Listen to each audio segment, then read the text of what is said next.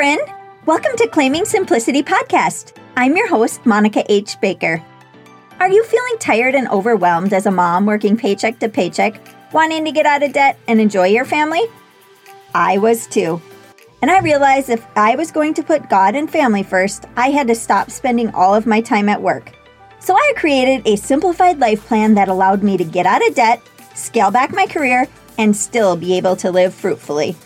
But with more purpose and time than ever before, and I never looked back. Inside this podcast, you will learn how to simplify your home and finances, learn simple routines, personal development, and connect your faith. I'm so grateful you're here. If you're ready to create a simplified life that you dreamed of, you are in the right place. Hey there, welcome back. How are you today?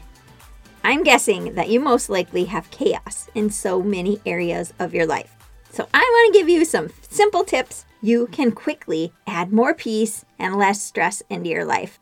We are all so busy, and I know you don't need another thing to do, but I do want you to think about how easy a few of these things are to do to minimize and have a calmer home. I do have to let you in on the craziness these last few weeks. We've decided to put our home in the market, and it didn't take much to get ready just because we live so minimally. So that was pretty simple. But after being here for 10 years and all the time and money we put into this place, it will really be hard to leave. I do have peace though that God has a plan and his plan is always perfect. I can't wait to share more of this story with you.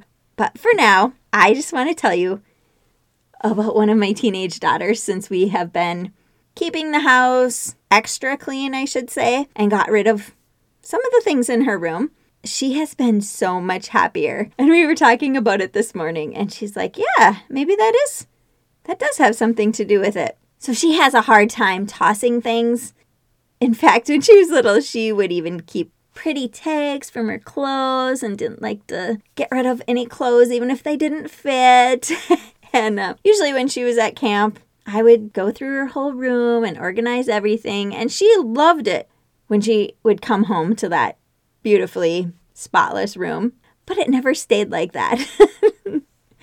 and after a while, she didn't like me doing it because she didn't like me to throw anything away as she got older.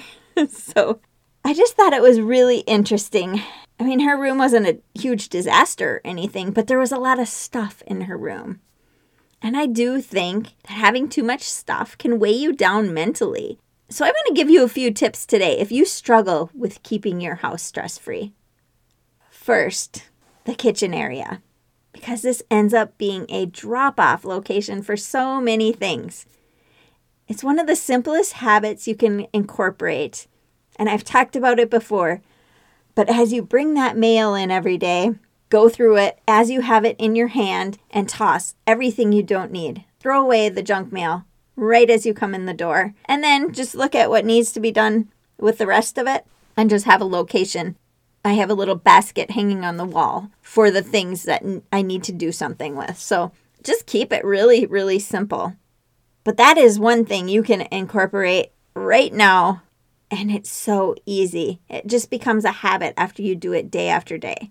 I think that's why mail has never stacked up on my cupboard because I have done this for years.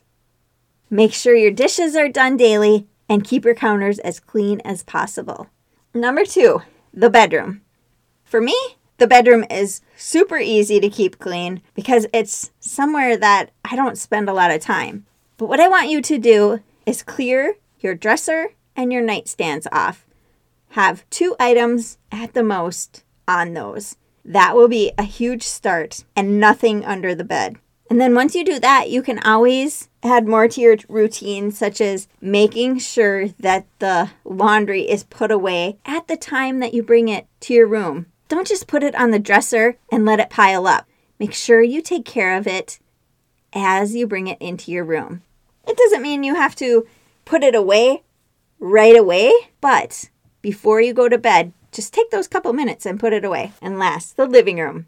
Especially if this is where people enter the simpler it is, easier it is to clean, and the more minimal it looks. Look at everything that's in this room. Can you relocate some things into a different area? Then, if you have toys or something, if you have little kids, have a basket there that it will only take a couple minutes to clean up every evening. If you can't do that in a few minutes, you may want to eliminate some items. I don't want to give you too much to start out with because I know you're a busy mom. So tackle these three first, and you will be on your way to a more calmer home. See you next week.